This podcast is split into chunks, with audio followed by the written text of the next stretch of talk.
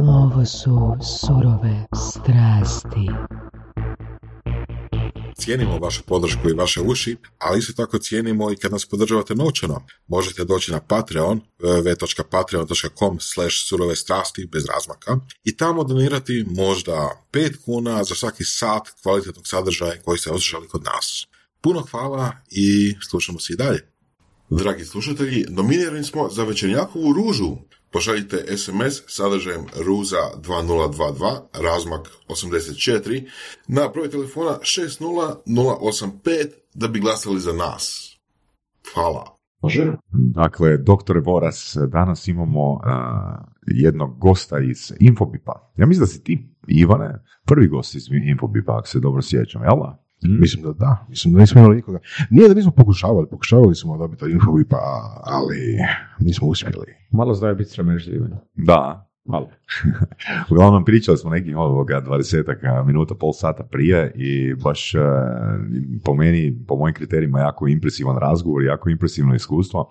A jedna od tema koje smo načeli je, da te predstavimo, Ivan Burazin, jedna od tema koju smo načeli, ono na što ja mislim da je jedna od tvojih kvaliteta, je produktivnost.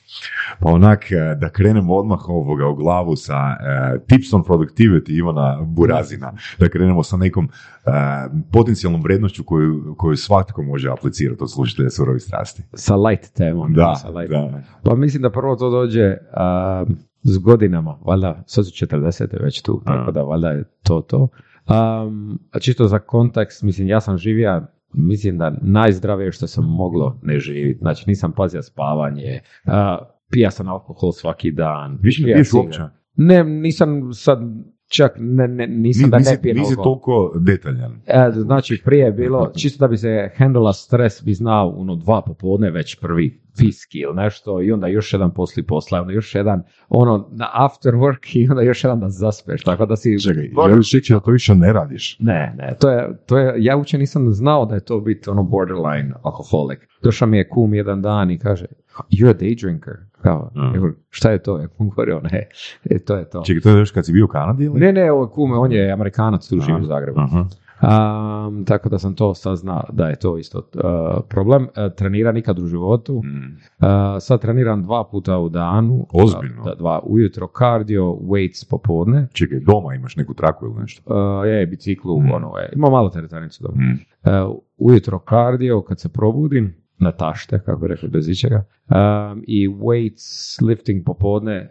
šest puta tjedno, znači sedam puta ujutro, šest puta ovo. Dobro, kad kažeš ono dva puta dnevno, jel to znači ono sat vremena, dva sat, puta, sat vremena? Sat vremena, mm. sat vremena. S tim da, naravno, sad učimo taj dio, znači kad sam ujutro na taj kardio, onda je na, ili odgovaran mailove, ili slušan audiobook, ili mm. slušamo podcaste, mm. jel sad je to isto tema. Ovaj. Mm. Tako da pokušavam što više iskoristiti to vrijeme. A, a zašto a, to sve skupa radiš, jednostavno shvatiš da počnete boliti stvari, sve teže se mići, nemaš fokusa, svašta nešto. I onda sam pročitao jednu knjigu koja se zove Why We Sleep. Mm-hmm. Čuo sam da tu knjigu nisam čitao. Super, promijenila mi je život. Čak mm-hmm. sam kupio, ja mislim, deset primjeraka i dijelija ljudima. Mm-hmm. Baš mi je. I sad taj Why We Sleep mi je bio početak, cijeli taj put do produktivnosti. A da se vratim zašto produktivnost, mislim, uvijek sam radio dvije, tri stvari paralelno, šta... Mm-hmm. prepoznani ti. Ma da, i to nam je, ako imaš neki savjet za udjeliti, da, ja mislim da... nemojmo raditi paralelno. Da, nemoj raditi paralelno.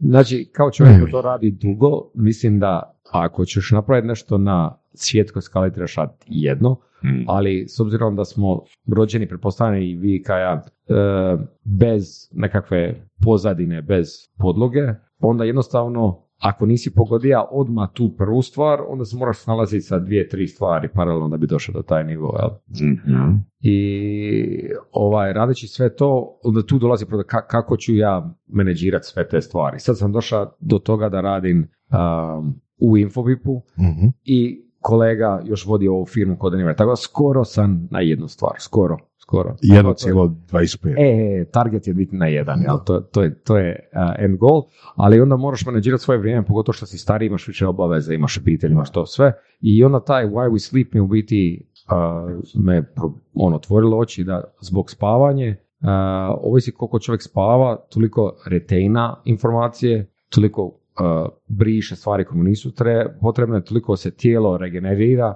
Mislim, ako trenirate i onda radite upalu mišića, jel? Onda je to dosta bitno, taj dio odmora. Fokus je bitan, sve živo se svodi i dugoročne posljedice nespavanja. Znači, kaže čovjek, broj ljudi koji mogu spavati manje od sedam sati, od šest sati, sorry, uh, dnevno, a da nemaju dugoročne posljedice, kad zaokružimo je nula. Znači, svako kaže da može spavati manje od toga, mm-hmm. može. Mislim, može, ali šta se dešava kasnije? A kad Demen... kažeš dugoročne posljedice? Demencija, dobro, tipa. Okay. Tipa demencija. Znači, znači, to je u toj knjizi Why We Sleep, on pisano, dobro? Sad, tipa Winston Churchill je bio jedan primjer mm-hmm. koji je spava četiri sata po mm-hmm. ali on isto vrlo rano od demencije mm-hmm. otišao. I sad nije nužno sad on je jedini primjer, a to je dokazano, jel? Mm-hmm. Sad i onda kad ono ti pomješa i alkohol s tim, recimo bilo je istraživanje studij, istraživanje na studiju, studenti koji su učili, jel, za ispit. I sad um, kad ideš spavat se tek onda, jel, jedan dio zapisuje i to se spavat zapisuje kroz faze i kaže ako uh, popijete alkohol na drugu večer, ne na prvu večer nakon što ste učili, nego na drugu, uh, imate, ja lažem sad brojku, šezdeset do sedamdeset posto informacije ćete već zaboraviti. Znači, toliko to utječe. Tipa jedan mm-hmm. mjerica alkohola, što je to bilo, jedno pivo, čaša vina, šta već. I uh, san, odnosno šta je dosta bitno sa sanom, je da ne idemo preduboko, uh, imate više faze sna, jel? Da, REM i non-REM. E, ima četiri sve skupa, ali ovaj, te su najveće. I sad šta je vrlo zanimljivo? Prvi dio sprema informacije, drugi dio san briše višak mm-hmm. informacije. I tad ti čak one tekućine iz Uh, kralježnice, čak mm-hmm. fizički ide i tušira, ajmo reći, mozak, jel, čisti taj dio. Okay. E, što je najzanimljivije, ako idete spavat kasnije, ne počima ciklus kasnije, nego taj mozak, mozak taj dio osjeća, jednostavno taj dio ne radi. Koji dio? Koji dio? Recimo prvi taj... dio, prvi dio je spremanje. Da. I sad recimo ako ste vi inače idete spavati u deset na večer, mm. ono šta već, idete dva sata kasnije, neće se taj cijeli ciklus makniti, nego se samo skrati. Interesantno. Znaš, mislim to je meni jedna od jako bitnih tema bilo prije petnaest godina mm. kad je krenulo ono moj put nekog učenja i a, kopanja po nekim stvarima za koje nikad prije nisam čuo. A, jedno od njih je bilo polifazno spavanje i lucidno a, sanjanje, što sam onako kratko eksperimentirao. I, pa mi reci, jel ima u knjizi ne, ne, ne, neš, nekih tema, nekih a, pogleda možda o tome o polifaznom spavanju, jer prema bazi polifaznog spavanja u biti zapravo a, riječ je o tome, jedan od najpoznatijih ono, ljudi koji je navodno koristio takve tehnike spavanja je Leonardo da Vinci koji je spavao nekih dva do dva i pol sata dnevno, mm. a baza u tome je da e, zapravo e, spavaš po petnaest do dvadeset minuta s ciljem da ne uđeš u REM fazu, REM faza, jer je REM faza e, umara tvoj um, znači ona iscrpljuje, ona generira slike, mm. znači i senzacije u tijelu i slično. I sad ako se ne zadržiš, ako ne uđeš u REM fazu, praktički možeš u nekoliko ciklusa u danu da se to ukupno, kad je ukupan zbroj dva i pol sata, Uh, tebi je to dovoljno za odmor. Ja sam to testirao na bazi nekih desetak dana mm. i stvarno možeš funkcionirati na taj način. E sad je pitanje da li je to kvalitetno ili nije dugoročno gledano. Ja mogu ono, iz svog iskustva reći da ja umor nisam osjećao. Mm. Zanimljivo. Ja ča, u, u ovoj knjizi je uh, pretežito cilj zdravlja. Mislim, mm-hmm. objašnjava i, i mozak i kako mi u biti dok spavamo znamo što se događa. Primjer, primjerice, mislim, bilo je kod nekih životinja, da neke životinje spavaju na jednoj nozi ili na dvije, točno znaju, a mi recimo točno znamo i vrijeme. Vi vrlo, mi vrlo često, recimo ako imamo nešto sutra ujutro, u neku, neki sat, neki avion, nešto, mi vrlo često se probudimo i petnaest minuta prije toga, jer tvoje tijelo mm. i mozak i razmišlja oko toga. Taj dio oko lucidnog sna ne sjećam se dobro, znam da se spomenuto, ali nije bio kontekst te knjige, nije bio srž te knjige, tako da nije bilo nešto previše. Nisi eksperimentirao sa lucidnim i tijele? Nisam, nisam, nisam, nisam.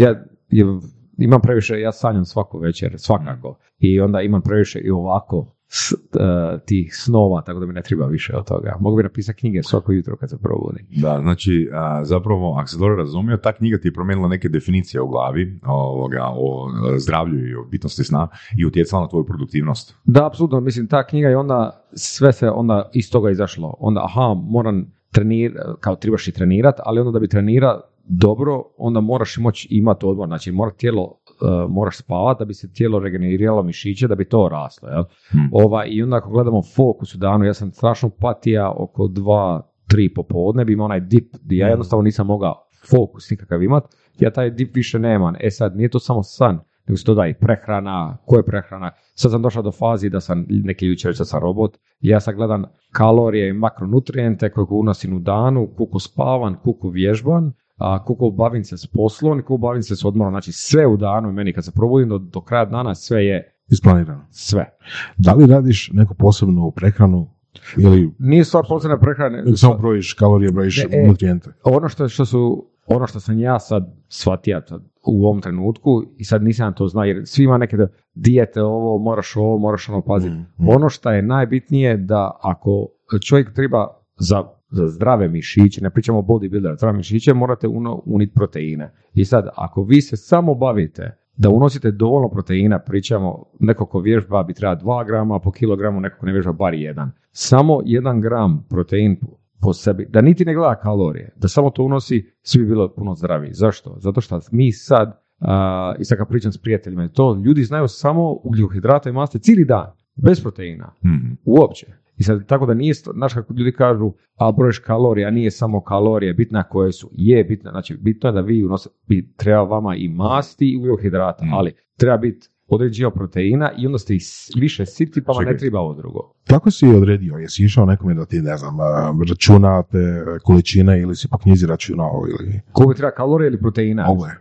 Kalorije sam, znači ja sam se borio s kalorijama uvijek, kad dijete sam bio dosta okrugao i ja je prirodno se debljam. Kad god, znači tijelo ima prirodno stanje, znači kad se ne trudite kako se, ja u biti izgledam kao kruška, jel? Kad, kad se ne trudim. Ja sam velika kruška. I ovaj, onda sam ja testirao, kao informatičar, jel? Mm. Ja sam testirao na sebe koliko bi treba kalorije uniti u danu da, bi, da mi kilogrami idu dole. I ja sam došao do brojke, i ovo je uz trening, jedan trening, ja sam došao do brojke oko tisuću šesto do tisuću sedamsto kalorija u danu da bi ja bio u deficitu. Vidiš, to je brojka zanimljiva. Nastavi, imamo komentar na tu brojku. I, i zašto, mislim, zašto ja mislim da je to to? Zato što meni uh, kalorije, svi kažu bazni kalorijevanje dvije tisuće, mm-hmm. ali to je na prosječan čovjek koji se prosječno miče. Ja se probudim ujutro, pričam o tome prije nego sam trenira i sad ako ne brojiš trener, ja se ne mičem. Da. Probudim se iz kreveta, odem na ve ce, do kuhinje, do stolice, ve ce, stolica, mm-hmm. Mm-hmm. možda kauč, stolica i mm-hmm. to je to, znači broj kalorija, ja sam, moje tijelo je, se ne miče, jel? I onda treba ti drastičan manji broj kalorija. Ja na dvije tisuće dvjesto kalorija strašno se počne ono deba, debljati, ali ja oko, ja mislim na tisuću osamsto do tisuću devetsto zadržavam težinu koju imam. Mislim, to sam ja ono testiram na sebe. Ali. I to je super, najbolje testirati na sebi. Htio sam komentirati baš to, tu statistiku, znači kao dvije tisuće za muške je kao ono optimum, da. Ma kak je optimum. To je, to je neko račun, ne znam, na Drugosvjetskom ratu kad su, ne znam, vojnicima trebali računati ono uh, prehranbene navike da. i, i sastojke i tako dalje, to je ostalo od tada. Mi baš nismo neki vojnici, jel? A baš to je od tisuću šesto, jedan kolega, i, uh, Amerikanac isto, ali nije bitno, kao razbolio se nešto, išao je doktoru i doktor mu je naredio strogu, strogu dijetu, znaš ono kao ubit će ta strogoća, tisuću šesto kalorija. E. I sad ono, znaš ono, a, ja, mislim, meni se čini da tisuću šesto ne bi trebalo biti ništa drastično. Ja ću reći sad kad sam počeo, i prvo da sam brojao samo kalorije, nisam gledao, nisam se znao što su makronutrijente kad sam počeo prije dvije godine, i onda bi šta bi god ja samo bi mjerio broj. A. Isto to funkcionira, ali nemaš energiju. Hmm. Pogotovo ako treba, jer da. Vi ako samo uzimate od ugljikohidrata i maste, to je drugačiji tip energije u tijelu, on treba protein za, za ovo. Da. I onda bi to bilo baš, meni su ljudi govorili prvo, o, ti si ono malnourished, kao ti ćeš anemičan postati, a neću kad ne trošim. A ono što je zanimljivo, mi smo došli do svijeta sada, ja sam zubara prije mjesec dana i kaže, molim te, Uh, nemoj ništa jest dvije ure prije, dvije ure poslije. Hoćeš ti to moći izdržati?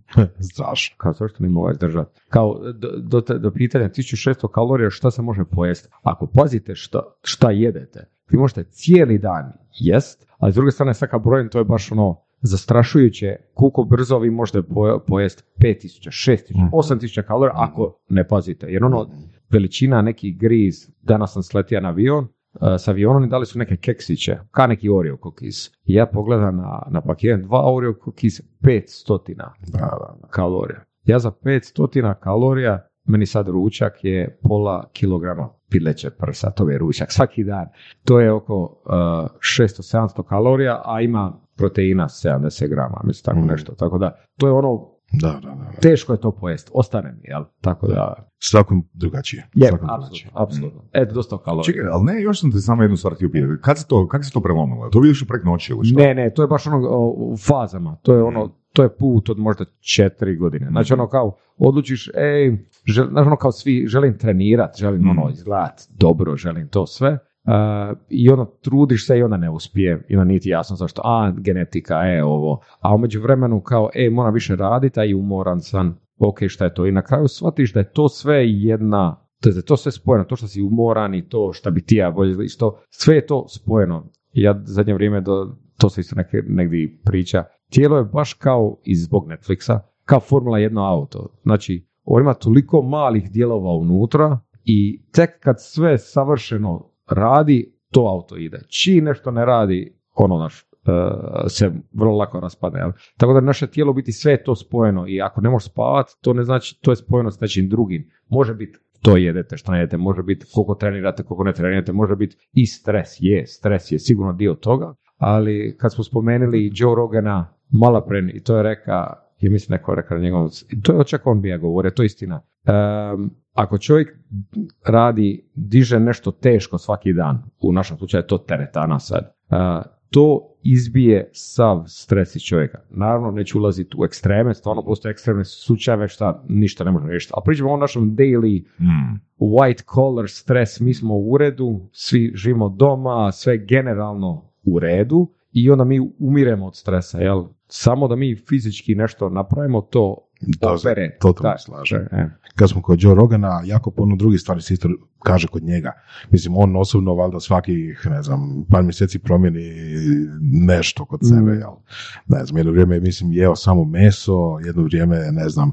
E da, a, jesi probao ti tako neke stvari? Jesi probao ti te hladne kupke koje Joe Rogan spominje, pa ne znam, ono, pa, ne znam, melatonin, melatonin uzimati, da, tako neke stvari? Da, znači, melatonin, to se vratimo sad na, na san, samo sekundu, onda ćemo ići na hladne kupke. Ne, e, znači, kako sam ja, ja bi na večer teško zaspao, a ujutro bi ja kao polu budan. To je baš problem, pogotovo kako pokušao raditi. I onda sam shvatio da je melatonin i nešto što utječe na to. I sad ja ti svaki dan uzimam melatonin i to deset grama melatonina svaku večer kad idem spavat. I svako jutro kad se probudim uzimam kofein, dosta veliku dozu, ali samo odmah ujutro i to prije treninga i to mi je, ajmo reći, kao pre-workout. I to uz... U biti, ujutro uzmem kofein, zašto kofein? Zato što kofein blokira melatonin, to ti radi zid u mozgu da zaustavlja to. Uh, ujedno upalim sva svjetla u stanu, odnosno izađem iz sobe jer mi supruga možda spava, pa onda da nju ne provodim. Ovaj, ako spava, jel? Uh, upalim sva svjetla jer treba ta svjetlo u očima ti isto radi zid za uh, dizaustavlja melatonin i izađem na terasu. Uh, i gledan, mislim to zurinu sunce. Mislim, ne vidim sunce direktno, ali svjetlo, jer to da, svjetlo da, da. Ko ulazi u oči, sve to uh, zaustavlja melatonin. I sad moje, moje cilj ujutro napraviti šta veći zid, zamišljam kao berlinski zid, jel, sagradiš šta veći zid sa kofeinom, sa treningom i sa uh, svježim zrakom i sa suncem mm-hmm. i onda na večer uh, melatonin još dodatak, tako što više ubaci. Mm. S time da mi je još trening oko šest popodne, koji ti pomaže da te tu uspava. I otkad sam to počeo raditi, nema nikakvih više problema za upast u san i ujutro se probudiš. I baš se napravi, ne, nisam mjerio melatonin u krv, ali mogu zamisliti ujutro se probudim, imaš zid zaustavlja i onda kako da i dan ide, znaš, lagano diže se melatonin i onda zaspeš. I onda zaspeš.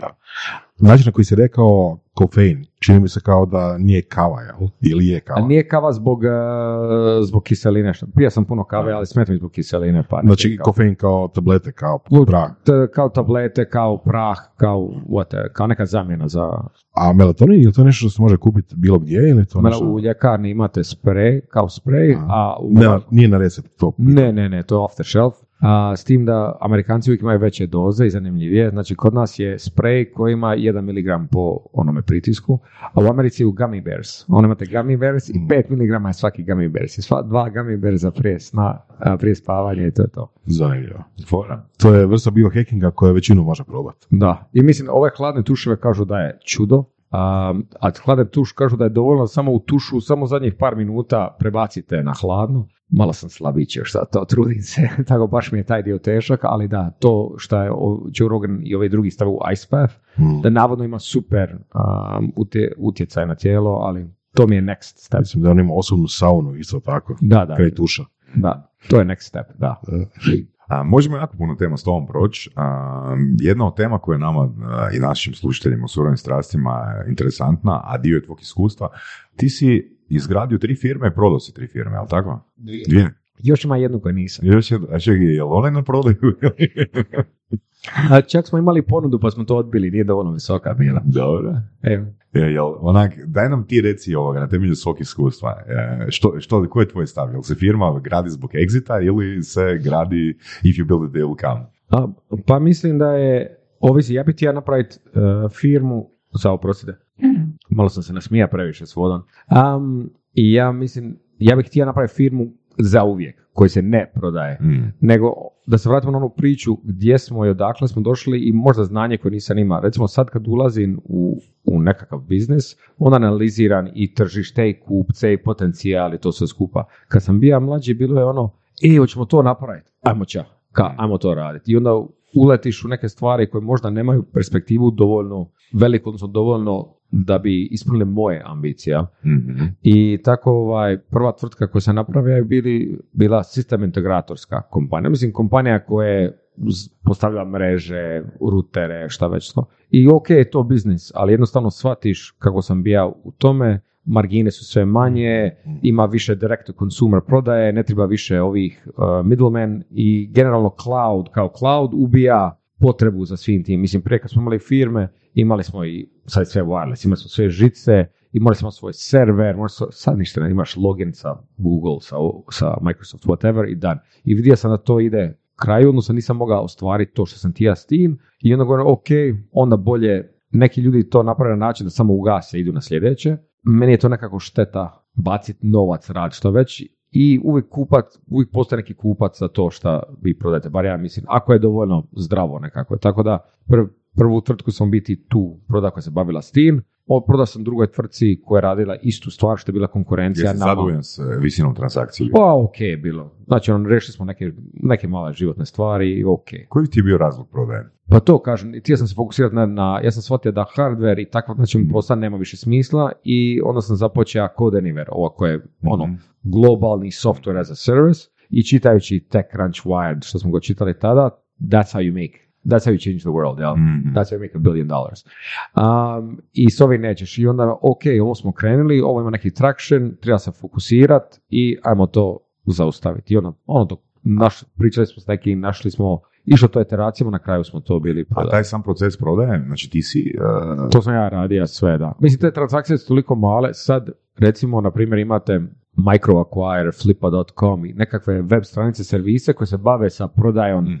generalno digitalnih uh, firmi, ali ima i drugih firmi tamo, tako da to je sad danas već lakše, ali to je bilo tvrtka u Splitu koja je vrlo lokalno orijentirana. Mislim, kupci su jedino bili ono veće kompanije i onda sam reach outa, sam cold e-maila, neke sam znao, neke nisam, vlasnike svih njih i rekao, ej, ja imam, ta, imam te klijente, toliki je revenue, toliko imamo ovo, ovo su nam ugovori, ja želim izaći iz toga, da li bi vi to kupili. I mislim, svi su napravili sastanak sa mnom, mm-hmm. nekima je to bilo ok, nekima bez veze, neki nisu htjeli kupiti, na kraju smo sjedni, smo se dogovorili i lijepo je to prošlo. Mislim, jedan dio su dali odmah, drugi dio smo mi bili ok, oni su tražili da to bude na... na na payouts kroz vrijeme, da oni zarade taj novac, pa nama da, a s obzirom da sam imao drugi fokus, meni je to bilo fajn i vjerovao sam čovjeku dovoljno i na kraju se ono sve ispoštiva i bilo je ok.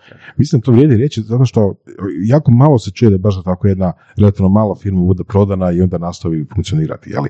Uglavnom, uh, ono, kupi prodaj firmu na oglasima je tipa kada je firma ono prazna, kad je ono ništa i sad donačno kupiš firmu zato što ti treba neka firma koja postoji, ne znam, dvije, tri, četiri, pet godina, tako nešto, a ne firma koja actually posluje, koja je aktivna, jel? Da, mislim, kod ovdje je bilo, čak nije bilo ljudi, nisu bili dio transakcije, nego je samo bilo ugovore, e, da, zato što je da, isti biznis, da, znači mislim, da. Njemu i ne treba naše ljude. I to je super, e. to, je, to je fantastično, mislim, ono, malo poduzetništvo kad se kaže da u Europi ono, i svijetu je uh, većina ekonomije, da zapravo takve veličine firme. Da, apsolutno, apsolutno je, slažem se. Da. Tako da to je bilo razlog, jednostavno bila ideja da se fokusira na Codeniver I ko da nije ver je u biti, nakon godinu dana smo već rodija se Shift, pa smo opet radili dvije stvari, tako da uvijek multiple things at the same time.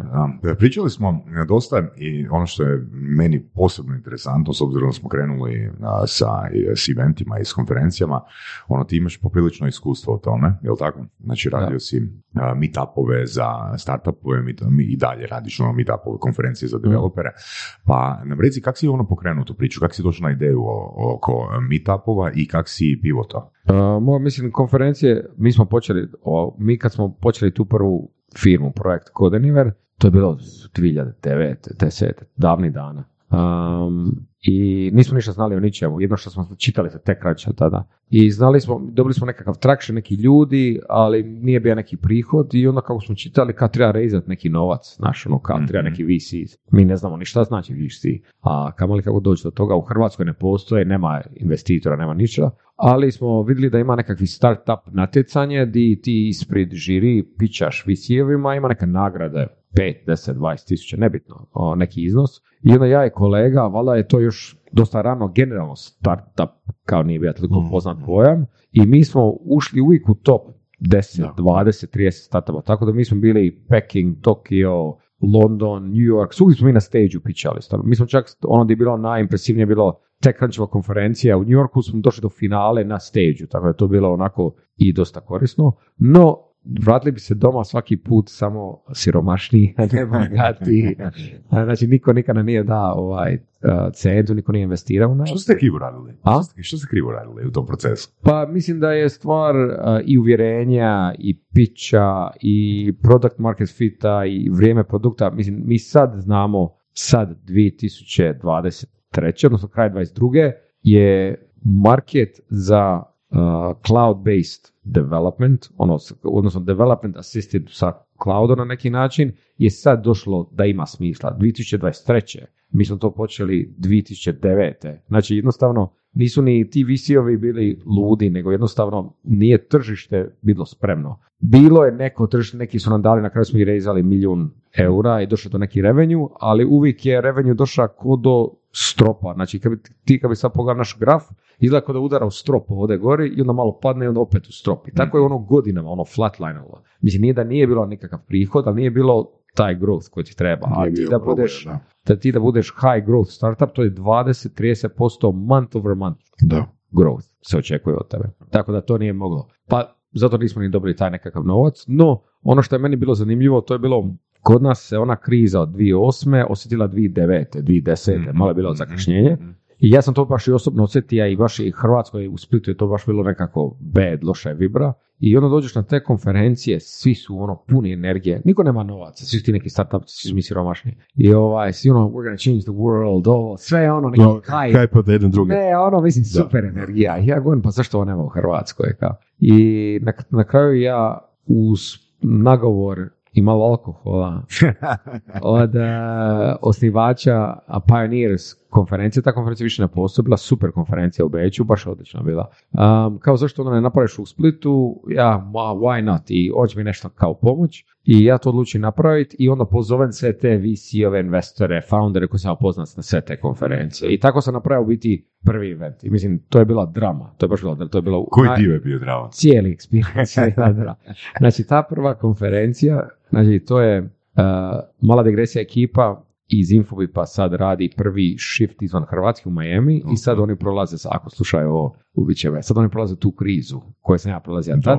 Znači šta je ta, ta kriza, kako ja to vidim, znači imaš time to event, kao countdown, kao Dobre. launch rakete, ali to je event. I sad tri mjeseca prije i sve prije toga, easy, oh, imamo vremena. Da, kao, da. Mi radimo, ali ono ništa, se, nema speakera, nema sponzora, nema ništa, ali kao, već je imao pipeline, znaš, dogovaramo se. I onda tu negdje mjesec i pol prije eventa, nekako te srce, ono, uh-huh. uhvati, strefi. Oh. Ali ne znaš otkud taj osjećaj dolazi još.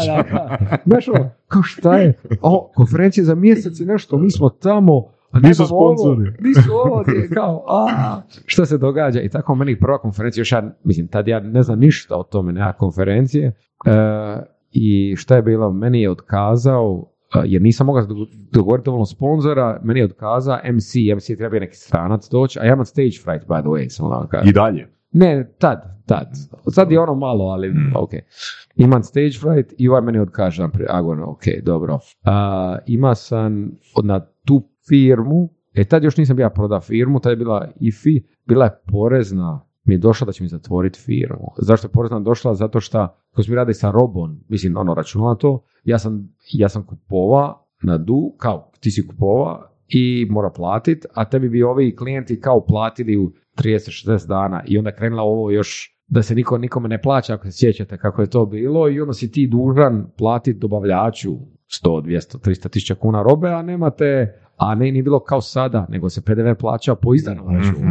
I onda došla porezna, aha, ti si mi dužan nekih sto tisuća kuna, meni tad bilo ono, najviše na svijetu. Anyway, to mi je došlo tri dana prije konferencije, još čisto da ne bude. Uh, bilo su još neke privatne drame, koje ću ulaziti. Je li neki meteor bio pao na tebe usput? Ne, ne, nije, još je bilo privatne nekakav, drame, ne. Izbačenih stana, znaš ono, svašta nešto. I speakeri kao, ajmo reći, dolazi, spo, startupi dolaze, ali nema ručka, nema hrane, nema ništa. To je kao onaj Fire Festival. Ništa, da, ali, ali bilo je ono, ima nešto, ja to, ja to zovem svemjer, ljudi to zovu nešto drugo, kao ja sam odlučio to napraviti. Znači, to jutro, mislim, ja sjećam se ovoga, znači dan prije konferencije, kolega koji sad vozi, vodi u Africi ove meetupe u Infobip, ja i on sidimo u jednom kafiću od četiri popodne, a konferencija poč- traje tri dana, u četiri popodne počinjemo sljedeći dan, znači dvadeset četiri sata prije konferencije, ja s njim sidim u kafiću i imam čašu viski ispred sebe i ja govorim, kako ću mi ovo napraviti? Nema ničega, ništa. A broj, broj ljudi koji su registrirali, deset. Znači, ništa, ništa, kao ništa, katastrofa. Nema veze, idemo all in, idemo do kraja. Mislim, ima mali tim, još neki su otpaljeni, mali tim ima. Idemo to raditi ujutro, pripremamo se, ovo ono, i s time da sam ja podijelio dosta karata, kodova. Ali naravno to znam ja sad, ljudi će registrirati taj kod minutu prije nego što dođe, mm. neće tri tjedan dana prije. Anyway, ja, ovaj, bilo je tri i pol, tako nešto, četiri manje deset i ja stojim na, na skalama, na ljestvama i, i ono vežem znak, znači ono konferencija, ono znojan, i užas. I odjednom ima notifikacije na mobitel, još uvijek to radi, znači konferencija počinje sa deset minuta, ja moram na stage-u biti. E, oprosti, zaboravio sam najbitnije, ujutro kad sam probudio, kao šta mi ovo treba, zvoni mi telefon. E, bog, bog, jesi ti taj od konferencije? Ja govorim, jesam, zašto? Pa ja ti imam ovaj, pršuto reznicu i nije bi ti li sponzorirati ručak. Yes! Ima ručak! ručak. Znaš, ono, ljudi smo kasnije u konferenciji rekli kao, a ručak je mogao biti bolji, ja govorim, šutim, moram si da odbija ručak. Ne, mislim, jedna, jedna, jedan komentar, ono što sam proučavajući tak vanjske organizatore iz S A D-a, organizatore konferencija, nešto malo kažu da se najveći broj kotizacija proda koliko god da se dugo konferencija oglašava. Znači, neke konferencije se po godinu dana oglašavaju, ali da se ono sedam od deset karata prodaje u zadnjih dva tjedna. Uh, Jel to je, je točno ja ću, nas? Da, doći ti do toga. Što se mene događa? Ja sam na ljestve, znači imamo sad ručak, imamo speaker, imamo venue, internet se spojilo i sponsor uspjeli smo dobiti od uh, ne Smirnov, uh, Summersby, meni je bio sponsor. Nice. I onda donija, znači nije bilo pive, nije bilo kole, ništa, samo Summersby ima. Samo svih pršut, to je to. I ovaj, ja na ljestve i jednom počne mobitel notifikacije, ono ping, ping, ping, šta je ovo? Ping, ja otvaram. Uh, Karta nije kupljena, bila ono, većinom, neki su čak i kupili, ali većinom su bili gratis, ono karte. Ja pogledam kroz prozor, red, četiristo metara. Ljudi čekaju. Na kraju dvjesto pedeset ljudi došlo, ali svi su došli ono u četiri. Svi i registrirati. Pa da. To je, to, to smo mi isto primijetili kod organizacije, mislim, eventa uh, u uh, Splitu. Znači ono, gledamo čovječe, ono prodano trideset četrdeset karata. Ne. I dva sata prije eventa samo kupuju. Da, da, samo kupuju. samo kupuju. Za dva sata prije, možeš vjerovati. Da, ne, ljudi kupuju i kupuju ti drugi dan. Mi smo sad radili i sa Entryo, evo reklama za Entryo sad. Mm. I oni inače, kako mi imamo i payment, uh, Entryo ti da da platiš ponudom, ne samo karticom. Mm-hmm. Onda oni zatvore dan prije ili dva, jer ne mogu garantirati da će čovjek platiti. Mm-hmm. I onda, bilo je ove godine na Shift, ljudi zovu šta ja zovem Beru. Pero otvaram, ja ne mogu sigurati, briga me, samo daj, nešto, mm. samo da ljudi mogu, jer to što se događa, ja sad imam krivulju kroz godine, znači ja sad, Shift je trinaest godina, s time da je bilo više evenata, tako da ti ima sad skoro dvadeset evenata i mogu ti sad tu krivulju pokazati, mm-hmm. i doslovno ima bump kad napraviš onaj prvi hype odmah poslije eventa, mm-hmm. i onda ima mali par bumpova kako ide marketing i onda krene onaj ogroman skok sve do eventa. S time da šta je event poznatiji i popularniji, ta krivulja se, se odmiče od launcha, od samog eventa. Ja, odnosno bude prije. U, bude prije, da, da bude sve prije, prije. I sad mm-hmm. mo, mogu ti sad krivulju, recimo ove godine od Shifta danas, ova što se događa u, u Zadru, on je već proda tri puta više nego što smo u ovom periodu prošle godine. Godina prije je tri puta više od onoga, ali to je onda kad, kad event postaje bitan kao event, a ne sadržaj. Onda se više ne prodaje tako, ni ko je speaker, ni ko je... Uz event postane, a to traje godinama. Ali svakako kad se počima novi, i to se događa sad nama mm. i u, u sad Miamiju, karte će se sve prodati dan prije. I to će tako biti, jel? Da. Koliko po tebi, po tvom iskustvu, evo recimo sad kad imaš to znanje a, i prošlo si kroz cijeli taj proces, koliko bi recimo sa svojim znanjem mogao ubrzati stvaranje nekog novog brenda? E, ovisi, ja mislim, o mislim, ovisi o tržištu sigurno, mm-hmm. zato što o, sve konferencije i brenda i to koje sam ja organizira su generalno vezano za tehnološke struke. Mm-hmm. I ono što je lako i lijepo kod tehnološke struke, i to se dosta ljudi boje, um, što su ljudi otvoreni. Recimo, meni ljudi znaju nazvat kad radi na konferenciju, e, kako si ti dobija speaker, taj, taj. Neko me pita jučer za uh, D H H, to je čovjek koji je izmislio uh, Ruby programski jezik i dosta ima kod njega neke ovaj, oko politike i fame sad nešto. Inače čovjek ima firmu koja se zove Basecamp sad mm-hmm. i vozi iz, ono... To je oni koji su autor knjige Rework, jel' tako? Tako, tako, autor knjige Rework, je. I on je na Shiftu priča prošle godine. Ma daj. Da, da, da. da. I kolega je baš uh, me pita... Neki dan, kako doći do njega? You send him an email. Kao, da, di, ono, neću sad reći, ali kao možeš naći email javno, ali ljudi će ti se, u, mislim, u tech sektoru generalno se ljudi javljaju, ja ne znam se to u drugim mm-hmm. sektorima, um, na cold emailove, ako imaš brand. Ne, ne, ne to, ako imaš dobru ponudu. Niti to, nego... Konkretno pitanje. Znači, ako ti pitaš... A to da, da, recimo, konkretno, primjer, to da. Konkretno pitanje. Recimo sad kad sam ja došao u Infobip i Devrel, sad skačem teme, ja nisam bio najbolji u Devrel. Googlao sam koji su najbolji Devrel ljudi na svijetu. E-maila sam njih dvjesto. Ali ono, konkretno pitanje, e bog, ja imam tu i tu funkciju, prodao sam firmu, sad se snalazim, ima probleme u tome, takve i takve i takve, a vidim da ti... si dobar u tome, mm. vodi ljudi da se laska isto. Dobro. Vidim da si ti dobar, da li imaš ono pet minuta da mi malo savjetuješ kako da se ja ono ponašam u tome. Ali ono baš bi našao problem, ne bi to bilo prela. Pola okay. ljudi su odgovorili, Osme. pola. Pola, znači ako sam poslao dvjesto mailova, LinkedIn, whatever, sto odgovorilo. Hej Ivane, bla bla bla bla. Od tih pola, pola su imali od trideset do četrdeset pet minuti kolove Osme. sa mnom. Znači ja pričam s ljudima koji vode to u Netflixu, čovjek sa mnom četrdeset pet minuti priča ovako kao ja s tobom, ej, reci mi koji ti je problem, šta ovo, ono, bez ikakvog beda. Znači taj dio u tehnologiji je baš dobro. Zanimljivo, koji bi tu bio ono razlog, je li to onak neka želja za pomoć ili ono prepoznavanje da, ne, da im nećeš usisat vrijeme bez veze, nego si došao do nekog ono dijela u procesu pa ne razumiješ sljedeći korak, ne? Znači nije da si tražio njihovo vrijeme ono, daj mi svoje vrijeme, nego jednostavno možda prepoznaju i dio sebe, sebe ono nekad, sebe. Ja nekad da je u prošlosti. To, mislim da je to... Kad, kad su trebali pomoći i riješiti ovoga. Apsolutno, ja mislim da je sebe i... Ošak, mislim da ima još jedan dio, ali... Ajde, ma ja sam ti reći da je dio i, i sebe, jer ja isto sebe gledam, imam dnevno dobiješ ti LinkedIn mm-hmm. e-mailova kako mm-hmm. god hoćeš, i sad kad dobiješ neki generički, e, ja radim nešto, ti ja bi čut se s tobom. Da. To je samo delete, jer kao da, da. to... on, ta osoba, ne on, on, on, da ta osoba ni ne zna što želi od tebe, nego kao vidi u tebe da bi ti njima mogu pomoći, ne znaš kako. Mm-hmm, ne, mo- mm, ne mogu ne, ja ne, trošiti vrijeme da shvatim. Da, da znaš, mislim, ja, ja ću to pokušati pojednostaviti uh, ono, na, na, na jezik, ono, recimo, nekih svojih polaznika. Imam, recimo, polaznike kad odradimo na seminaru neku vježbu, pa me polaznik nazove nakon dva dana i kaže, e, pokušao sam to napraviti, prosim što te smetamo, zapeo sam na šestom koraku. E. A imaš polaznika koji te nazove i kaže, e, daj mi please objasni onu cijelu tehniku. E. Znači, recimo polazniku koji ipak napravi ono dio puta sam, ono imaš ono baš potrebu, ok, znači shvaćam da si ono zapeo na jednu dijelu procesa i dao si svoj osobni effort, ne sišeš samo moje vrijeme i moju energiju. Ne? Ne, ne. Tako da baš ću aplicirati ovoga, ovaj tvoj. I mislim da je to, recimo za, za konferencije to, i što se tiče konferencije, pa rekla, najlakše, najlakše, najlakše je dobiti speakera, zato što su oni generalno grad gratis, nema neki trošak u njih, nekad nekome platiš put, avion, whatever, sponzor je teže dobiti jer moraš dobiti i vrijeme i novac njihov, jel? Mm-hmm. Tako da uvijek polazim od od speakera. I sad kad naučio sam kroz konferencije da mogu pitati ljude i onda sam to počeo aplicirati kroz život. I sad jednu stvar što sam baš nedavno shvatio, jako je sad drame oko Twittera, da je Twitter jedini social network koji u biti možeš profesionalno napredovati. Meni je prije bilo strah kao message-at ljude, recimo sad a, ja gledam ljude na Twitteru koji su u dev space-u, koji su u V C space-u, to su ljudi koji su ono, mislim, ti si, neki ljudi su billionaires, ali neki, u svakom slučaju neki imaju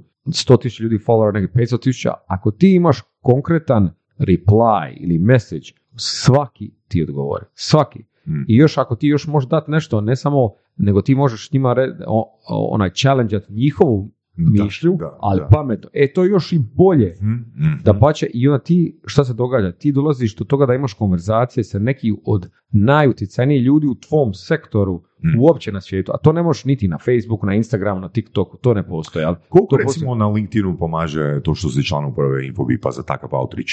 Uh, uh, I da, da i ne, depends on the target, znači ako ljudi koji znaju koji je Infobip, i to je dio jedna od mojih misija tamo da ljudi znaju, ono to strašno otvara, znači ako pričamo o tome, sad smo bili na nekoj konferenciji, u konferenciji smo bili u Kanadi, Collision, to je sestrinska od Web Summita, Web Summit je najveća tech konferencija od sedamdeset tisuća ljudi, mislim to je ogromno, i Collision ima trideset pet četrdeset i sad tamo smo uh, bili, i upozna sam dosta ljudi koji su iz nešto, Canadian nešto, uh, Canadian Croatian nešto i čim si Infobip, oni znaju da je Infobip najveća firma hmm. i pomoći ti šta god hoće, znači, ej ti si Infobip, otvorit će ti sva vrata, ti treba ići kod direktora najvećih banaka, kod direktora ovoga, kod hmm. V C-a, kod...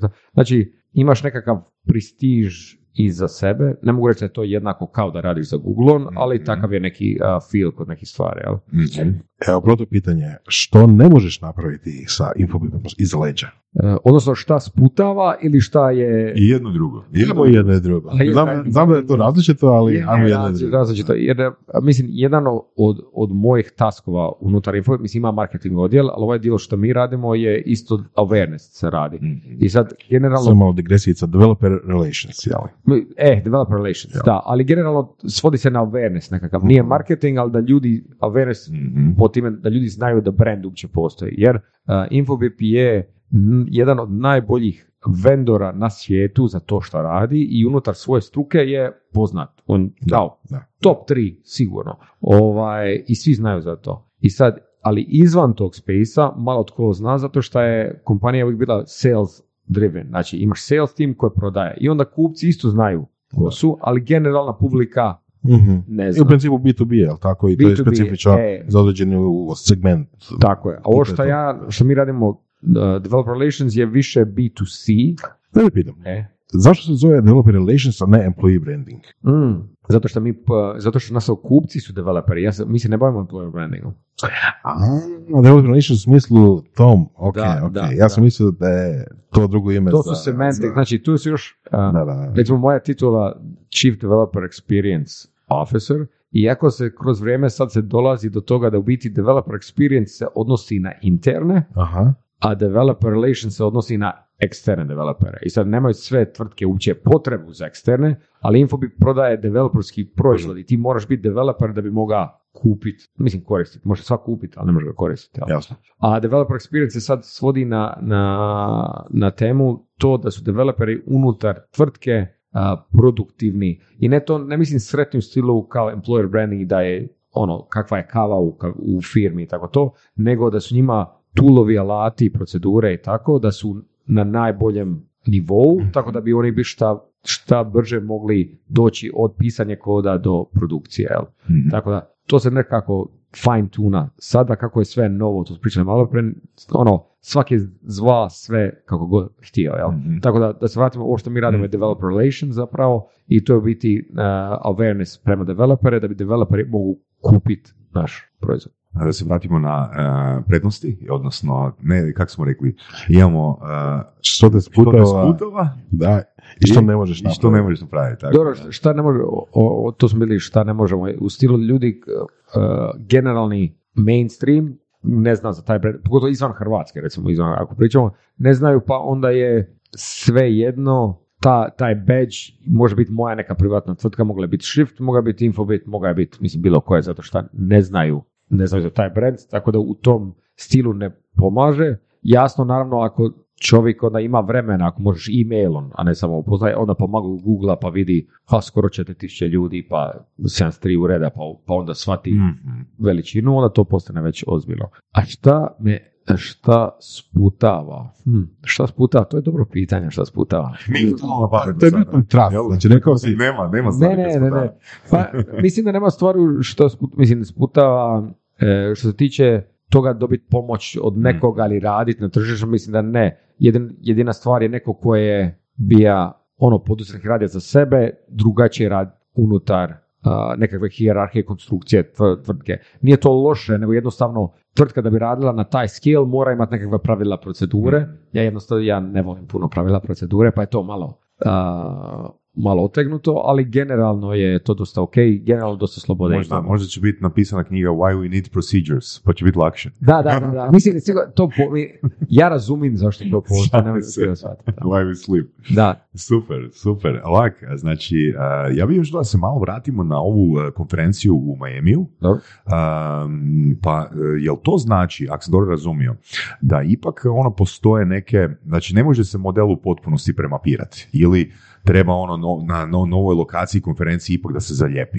Ne? Znači, koji su to problemi, ono koji, koji su to modeli koji se mogu premapirati s jednog ono, teritorijan drugi, a što se definitivno ne može? Ono što se može mapirati, i to mislim da smo iskoristili, uh, mi smo, kad smo gradili Shift u Hrvatskoj, uvijek smo gradili da to bude internacionalni event. Znači, uvijek je cilj bio da su svi govornici, gener, mislim, mogu ne biti do, domaći, ali generalno stručnjaci su u svijetu. U svijetu jel? Um, isto tako, najpoznatije, htjeli smo da sponzori budu firme koji su najpoznatiji za taj sektor. Mm. Znači, generalno od high level što će svak znati nekakav Google i Microsoft, koji su i bili prošle godine, ali onda imate top tier kompanije koji su developerski focused, koje prosječni ljudi ne znaju, ne moraju znati, ali ljudi koji su iz tog segmenta znaju koji su ti brendovi. Jel? Mm. Tako da, to je uvijek bio cilj. I sad, taj dio se može prekopirati, zato što ti sponzori, ti speakeri znaju za naš brand, pa onda za Shift. I sad smo mm-hmm. napravili Shift tamo, odlučili s Miami. Mm-hmm.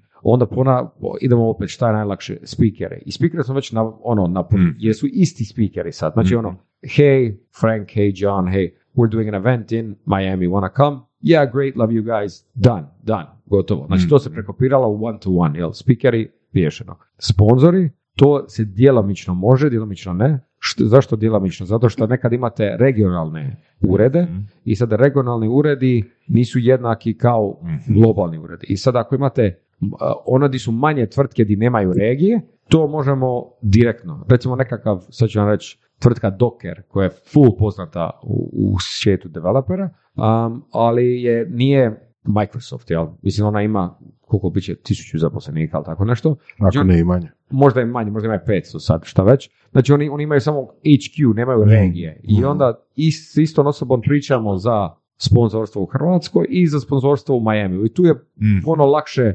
zatvoriti, mapirati taj dio. Da, da, da. I onda opet jedan dio olakša. S time sad treba pričati, recimo kad pričamo sa Microsoftom, to je Microsoft ured ovdje, sad mm-hmm. moramo, ok, ovi ovdje će reći super je bija Shift, Ivan, ekipa, mm-hmm. top, ali mora prebaciti tamo. Da, jel bi onda bi sugerirao ako su recimo eventi na dvije različite lokacije, na dva različite kontinenta, da se ono strateški u biti unaprijed razmišlja ono o sponzorima. Ne, ne, koji, koji, koji sponzor ono će podržati oba eventa? Tako je, mislim long term bi ideja trebala biti da mi potpisujemo sponzore za više eventa, znači ono, mm-hmm. za oba dva, jer onda je lakše i to glaš sa... I manje komunikacije, manje... Manje putem, kost, da. Zato što jedna osoba menedžira mm-hmm. jednaki, znači ne treba dupli broj ljudi da to menedžira, tako da to svakako intencija i cilj, no kako je prva konferencija i tako je ovdje, sigurno će biti jedan dio lokalnih sponzora, mm-hmm. jel? Tako da taj dio lokalnih sponzora će se morati drugačije mapirati, mm-hmm. ali ako gledamo da konferencija generalno se sadržava od speakere, sponzore, atendije i sama produkcija, logistika, mm-hmm. ali to mi je no-brainer, ako to ne možeš napraviti, mislim, to možeš platiti nekome, to će se riješiti. Znači, te tri stvari, speakere možeš mapirati jedan do jedan, sponzore možeš, ajmo reći mm-hmm. pola, ajmo samo uzeti pola, pola. Okay. A, ali atendiji možda e. možeš, možda možeš deset do petnaest posto. Ozbiljno, zašto? Možeš, zašto? Možeš zato što ja garantiram da na Shift Miami će biti sto Hrvata. Dobro. Garantirano. Okay. Zašto? To je samo razlog da dođe. Koji kapacitet? Ma, bit će od petsto do tisuću ljudi će biti. Mm-hmm. Tako da ja garantiram da će biti sto Hrvata mm-hmm. koji će uzeti. Zašto? Zato što ljudima to... Zato što ih znaš. E, zato što ih znam. E, i onda ja kažem, e, jesi bio u Miami, a nisam, no šić. Pa, pa bit će nama Shift, ali on to je, znači, to je samo ono razlog, ajde nisam nikad bija, zabavan, mislim, izabrali smo Miami zato što je to zabavan place, mislim, mi smo počeli u Splitu, to je kao neki američki Split, mm-hmm. tako nešto, samo možda bolji, a, mislim, bolji, ono, zabavnije, više svega, i sad to je ono kao zabavno mjesto da ideš, imaš nekakav razlog da, da odeš mm-hmm. sad tamo, neki kao anchor samo, i onda mm-hmm. ostaneš još, jel? Mm-hmm. Tako da, da je, da je, da je bliže, recimo za Dublin, kad smo mi planirali, ja sam planirao trideset posto Hrvata da će doći, zato što je Ryanair deset mm. eura i svaki ima rođaka, prijatelja, sestru, mm-hmm. nekoga u Dublinu tada. Mm-hmm. Tako da je to bio, i tako sam to računao da će mm-hmm. biti. Ja. Tako da, tako ja gledam to mapiranje, tako da najveći posao se treba biti ingrainat u community u Miami ili generalno Floridu da bi dovuka.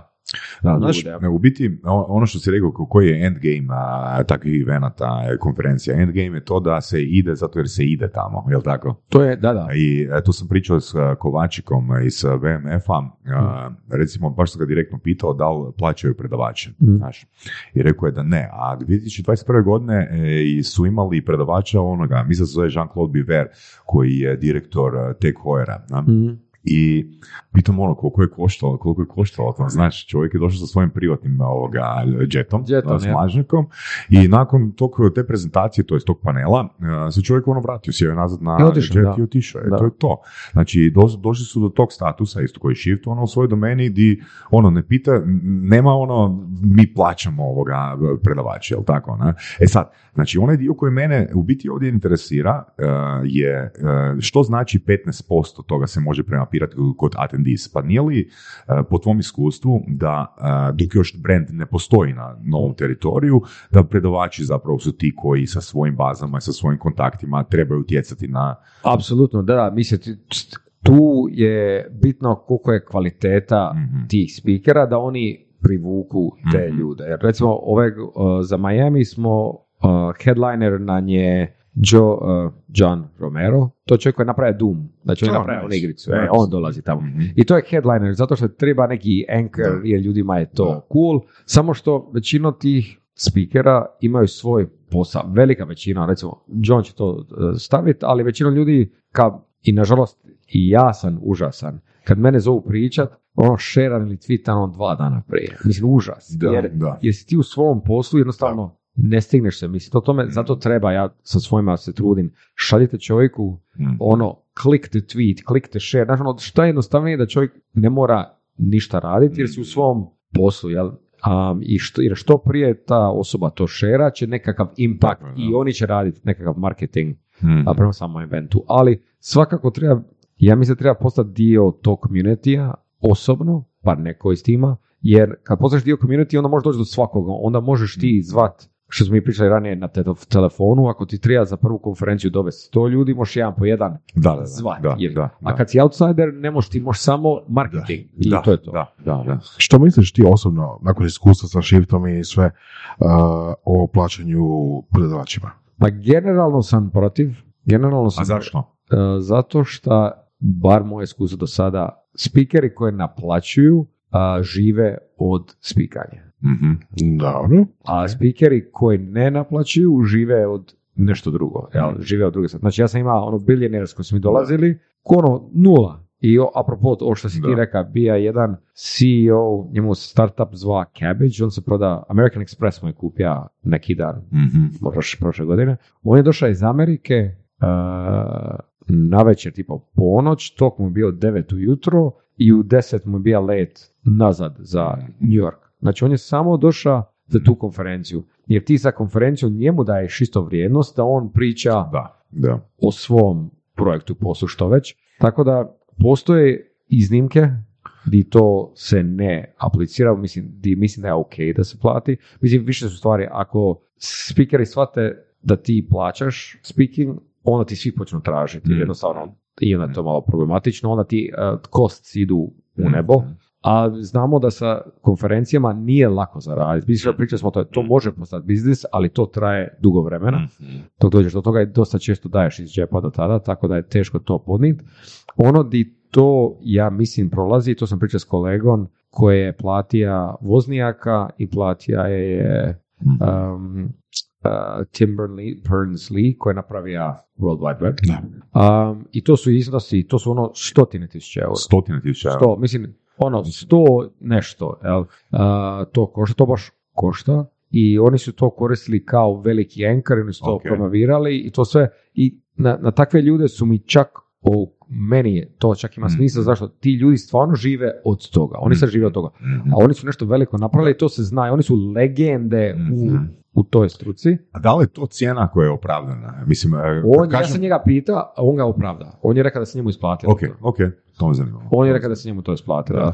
Pogotovo mislim da je takva strategija ono super kad krećeš iz početka. Da. Ne? Znači, ono, imati nekog enkora koji će ono, napraviti awareness oko konferenciji. Da, da, je... zato što ti možeš dovesti, sad ću ja reći, C E O GitHuba, to je poznato od Microsofta kompanija, što već, ta ja znam GitHub i znam taj brand i sve to, ja ni ne znam koji si. Da, nije li bitno. Ka, ne, i sad on tu priča, to da težini, kad ja vidim speaker, to da težini, ali ja neću kupiti kartu zbog njega. Zbog njega. Da. I sad, takvih i treba zato što pravi sadržaj, onaj, ako pričamo o developeru, to je tehnički, ako pričamo o arhitekturi, onda su to arhitekti neki, whatever, ali ovi neki headliner stari, to je čisto za, za taj generalni buzz da ljudi pričaju. Ali vidiš što ti je do, dobra tema. Jer uh, ti ljudi, recimo, C E O GitHuba, koji niko ne zna koji je, nije, ne zna koji je to, uh, rade, mislim, jednako uh, važan, jednako, jednako naporan posao kao i ono, ne znam, dok Google i Microsoft veće firme puno, ali kod Docker, da, da. Recimo.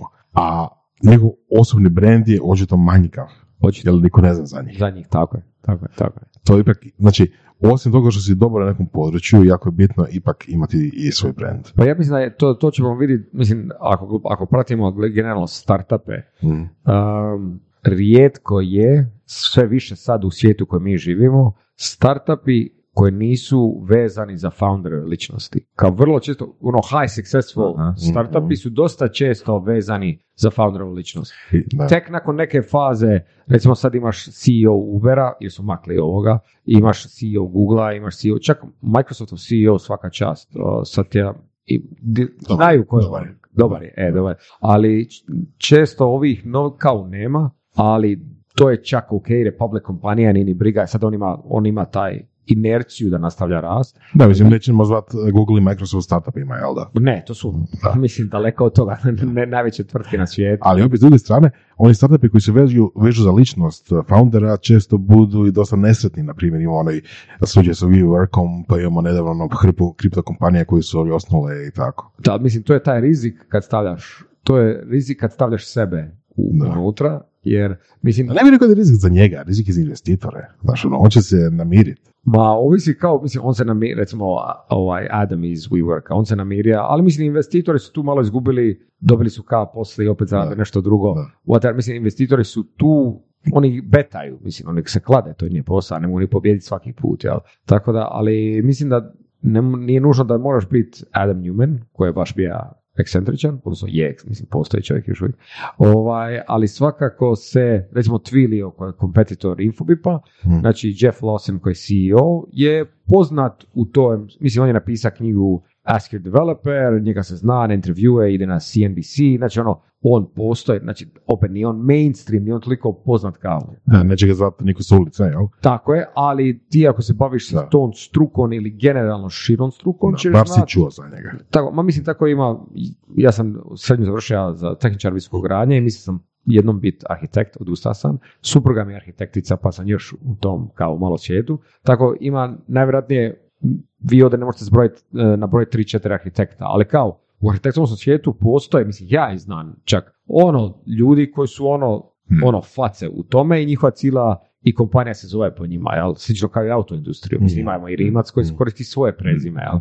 Elon Musk nije koristio za Teslu, ali nije bila ni njegava na početku, ali Ford je njegov i što već, jel? Tako da, kroz povijesti se dosta često zna te ličnosti spajati, pogotovo na početku. Naravno, nije nužno da je mainstream ljudi znaju, ali unutar sektora mislim da je to uh, dosta bitno. A to su biti sad dva različita uvjerenja, ako sam da, dobro, de... dobro ulovio, evo baš smo i s Istokom ono pričali a, sa pojavom tog, evo, konkretno chat G D P-a, G D P-a, G D P-a, G D P-a, G D P-a, znači ono, biti teza je da ćemo svi imati isti sadržaj, krenemo koristiti ono takve alate i da će zapravo ono jedina diferencijacija našem nekom ono objavljivanju našeg sadržaja biti postojanje, odnosno ne postojanje osobnog brenda. Ne? Da, nisam razmišljao o tome, da, moguće. Ja sam bija, bija na Shiftu jed, a, jedan speaker a, već ima par godina. On me nešto rekao što sam baš zapamtio i rekao je, vezano in, indirektno sam što, što si sad rekao, rekao je, toliko našeg života će postojati prva billion dollar unicorn kompanija koja ima samo jednog zaposlenika. Mm-hmm. Mm-hmm. I to je, apropo, to, da, to sad, da, sad slažem s ovom temom. Znači, kad... da, da, da, da. Ima, ima smisla. To je, to je isto, ima on komentirao na eventu prodajnog mindseta da zapravo ono u Silicon Valley je obrnuti sustav vrijednosti, znači glup si ako imaš puno zaposlenika. Da, da, to je bilo... Uh, mislim, to još postoje, znam kad sam, ja sam živio u Bostonu neko vrijeme i zaboravio sam koja je firma išla na I P O i onda oni znaju umjetno zapošljavati ljude samo radi te brojke, mm-hmm. jer sve te parametri se moraju slagati. I bio sam na nekom round table u New Yorku prošle godine, onda pitali su me, malo sam morao razmišljati, ali pitali su me koja metrika u tvojoj industriji uh, se slavi, a u biti je negativna. Mm-hmm. I, I to je to. Zadir, mm-hmm. to su ljudi, to ću isposjetiti ovdje, šta ima novog, o, zaposlili smo, sad smo na dupli broj radnika, trodupli, četvrodupli, kao, that's easy, kao, zaposliti kogo doći što treba. Znači, treba onaj drugi dio, koliko ti je no. satisfaction korisnika, koliko ti je prihod, koliko ti je broj korisnika, to je bitnije, a ovo ti je samo uh, slijed. A ovo što si rekao, ono, znači, uh, billion, billion dollars, znači unicorn firma koja će imati jednog zaposlenika. Znači, otkud taj, gdje je izvor te informacije, ono, i kad se to predviđa? Ne, to, mislim, to je čovjek sam rekao, to imaš citat, mogu ti ja poslati na Shiftu prije, šest Dobre. godina je čovjek. I sad, uh, čovjek, on se zove Kasarionis. On ima sad A I startup, to se dobro ide, on je bio partner u Y C, prodaje firmu i sad to je zanimljivo, kad gledaš uh, perspektive od ljudi, um, onda možeš vidjeti kako oni te stvari mogu vidjeti. I znači, zašto to govorim? Čovjek se rodija u Pakistanu, ja mislim, ako se ja dobro zapamtija, bez struje vode. Bez struje vode se rodija, znači on je moja generacija ili godinu dana mlađe, rodija se, došao je u svojoj fazi života do toga da su, da su stvorili se za njega i voda, i struja, radio, televizija, internet, računalo, mobitel, internet, smartphone. I on još napravi startup, napravi exit, u njegovoj glavi je to sve u kratkom periodu. Onda, mi, onda je jasno da u njegovoj glavi da to ide još, ta krivulja rasta je još brža. Jer mislim, da. gledam, sad smo išli na malo psihologiju ljudi, jer znači ono, kad, kad čovjek tebi nešto kaže, njegovo mišljenje dolazi od njegovih perspektiva, mm-hmm. šta on vidio.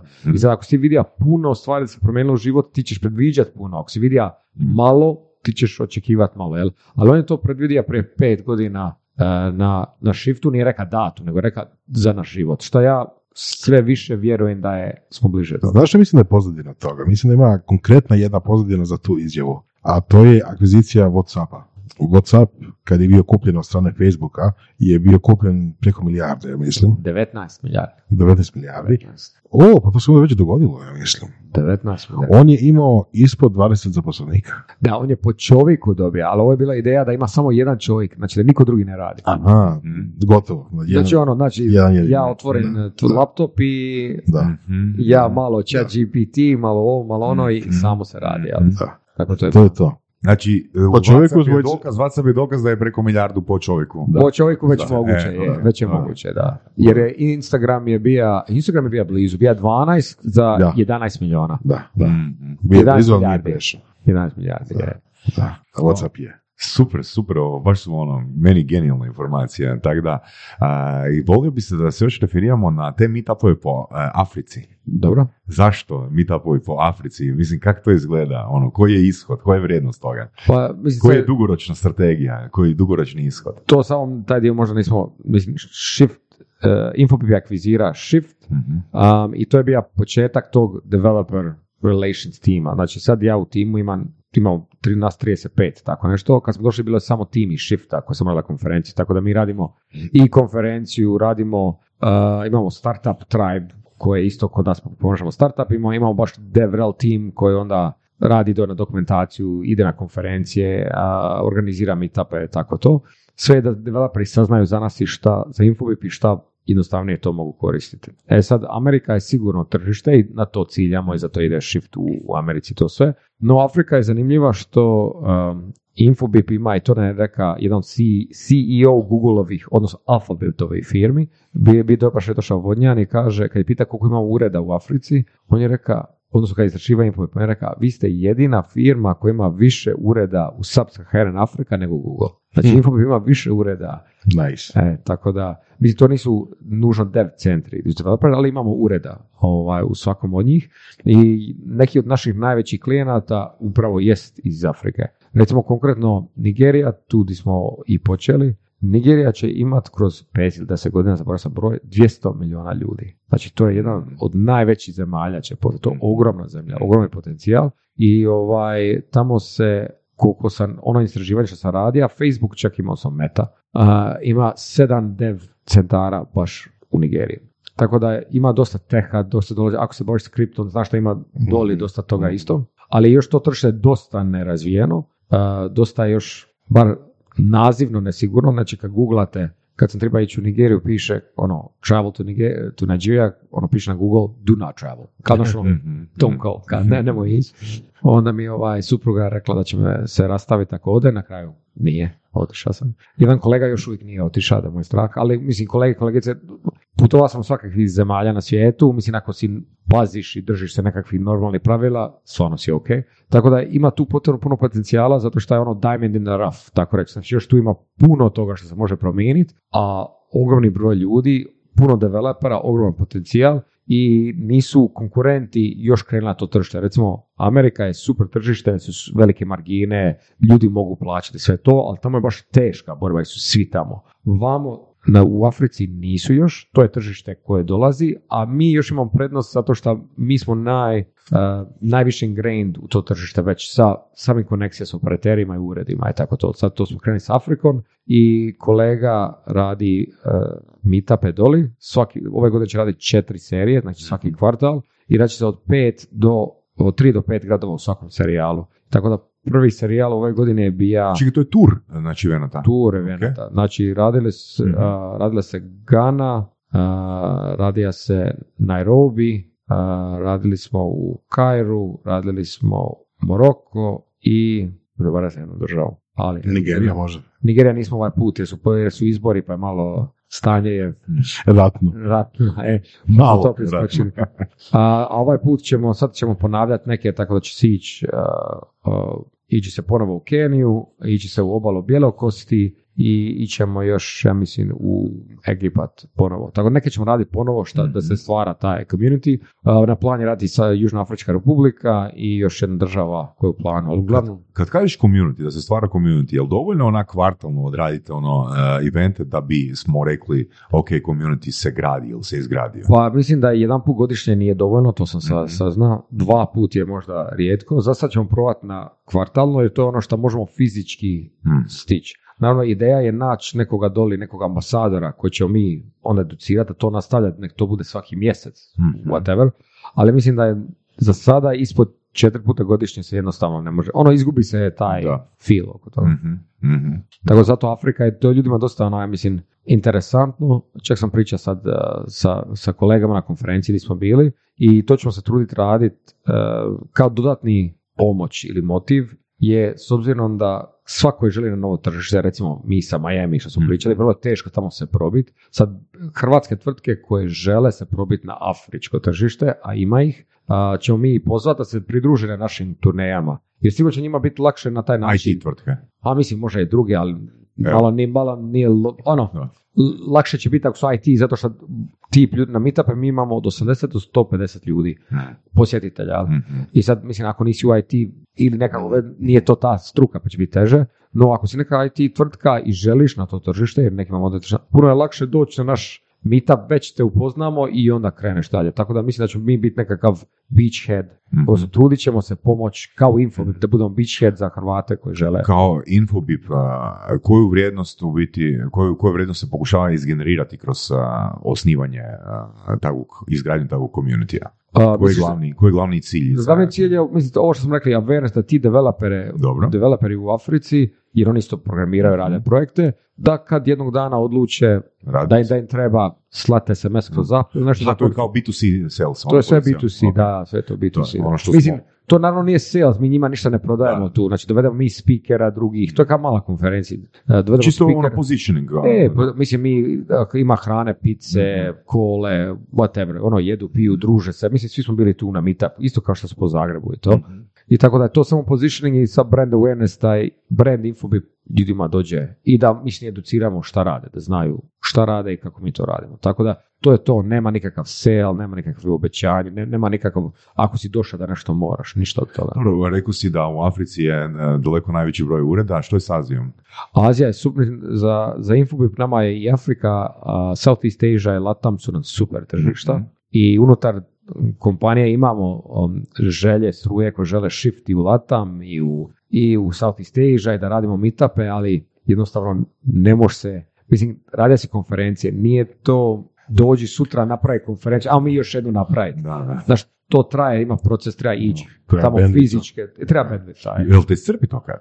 O, kako ne? Pa i sad sam umoram, mislim da ne izgledam baš najsvježije trenutno. Pa spomenuo sam da si jutro sletio u Zagreb, tako nešto. Sinoć sam se, znači, jučer sam išao za Beograd, sinoć Zagreb, večeras Vodnjan, sutra Čekaj, Zagreb. Čekaj, još si konferenciju jutro odradio, jel tako? I konferenciju. Da, da, da, konferenciju, da. da. I ima, cijeli tjedan imamo executive workshop, sad ako slušaju iz Infobipa na koji sam sad izostao djelomično, ali cijeli tjedan, tako da imam još vremena. To te još drži onaj kofein od jutra. Da, da, da, imam još ovo tjedan konferenciju Money Motion, pričam. E, da, da, to, tako, tako je, da. tako je, da, da. Da, da svaki dan mijenjam grad. Evo, rekla, pričali smo malo prije snimanja da je Money Motion zapravo jedan od rijetkih primjera konferencije koja je profitabilna a, ovoga a, prve godine, ali tako? Jesam znači, ma, evo ovako, Money Motion, ne znam jer Money Motion nisam ja radija, uh-huh. odnosno postaja Shift Money, uh-huh. koja je bija, ako smo mi uh-huh. napali kao Shift, kao nakon Shifta u Splitu, smo napali Shift u Zagreb, koja je bija fintech konferencija. I ta nama konferencija bila profitabilna prve godine uh-huh. i super posjećena, baš je bila, meni je čak bila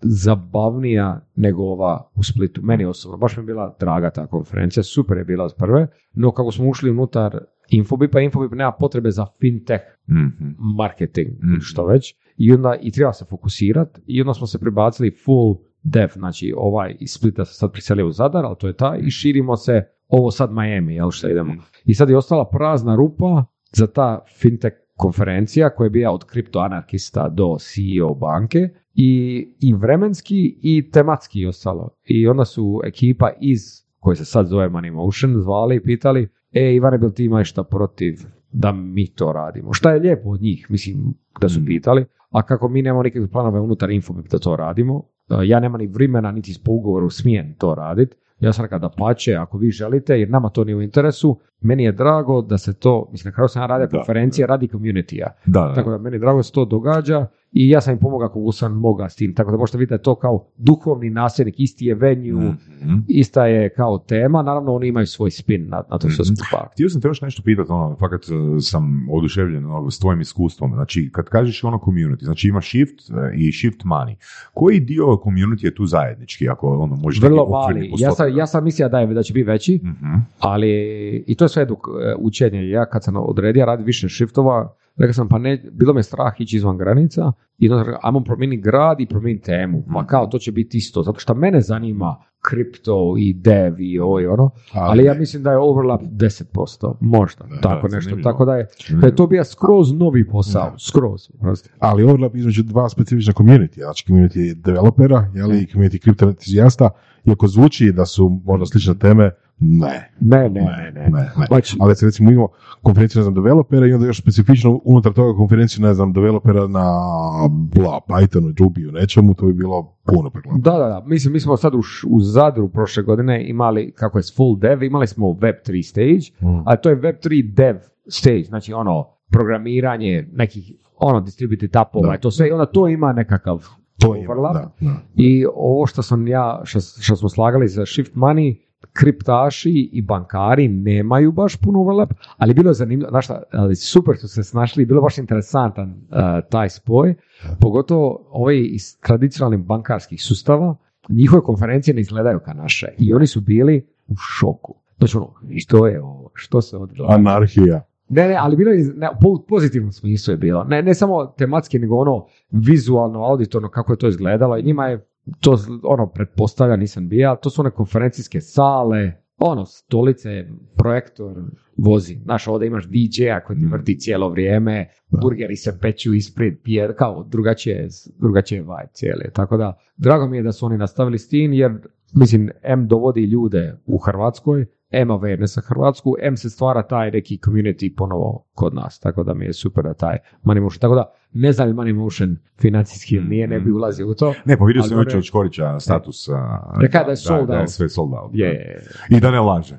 I, da I onda, onda je još na kraju napisao da sigurno ne laže. Dobro. sto posto. Da. Koja je onda budućnost za tebe? Znači imao si, imao si firmu service industry, mislim service I T, ali yeah. imao si, ima si uh, platformu za jel, developanje, pa konferenciju, pa si sad ono board member. To mi je odlično za tebe.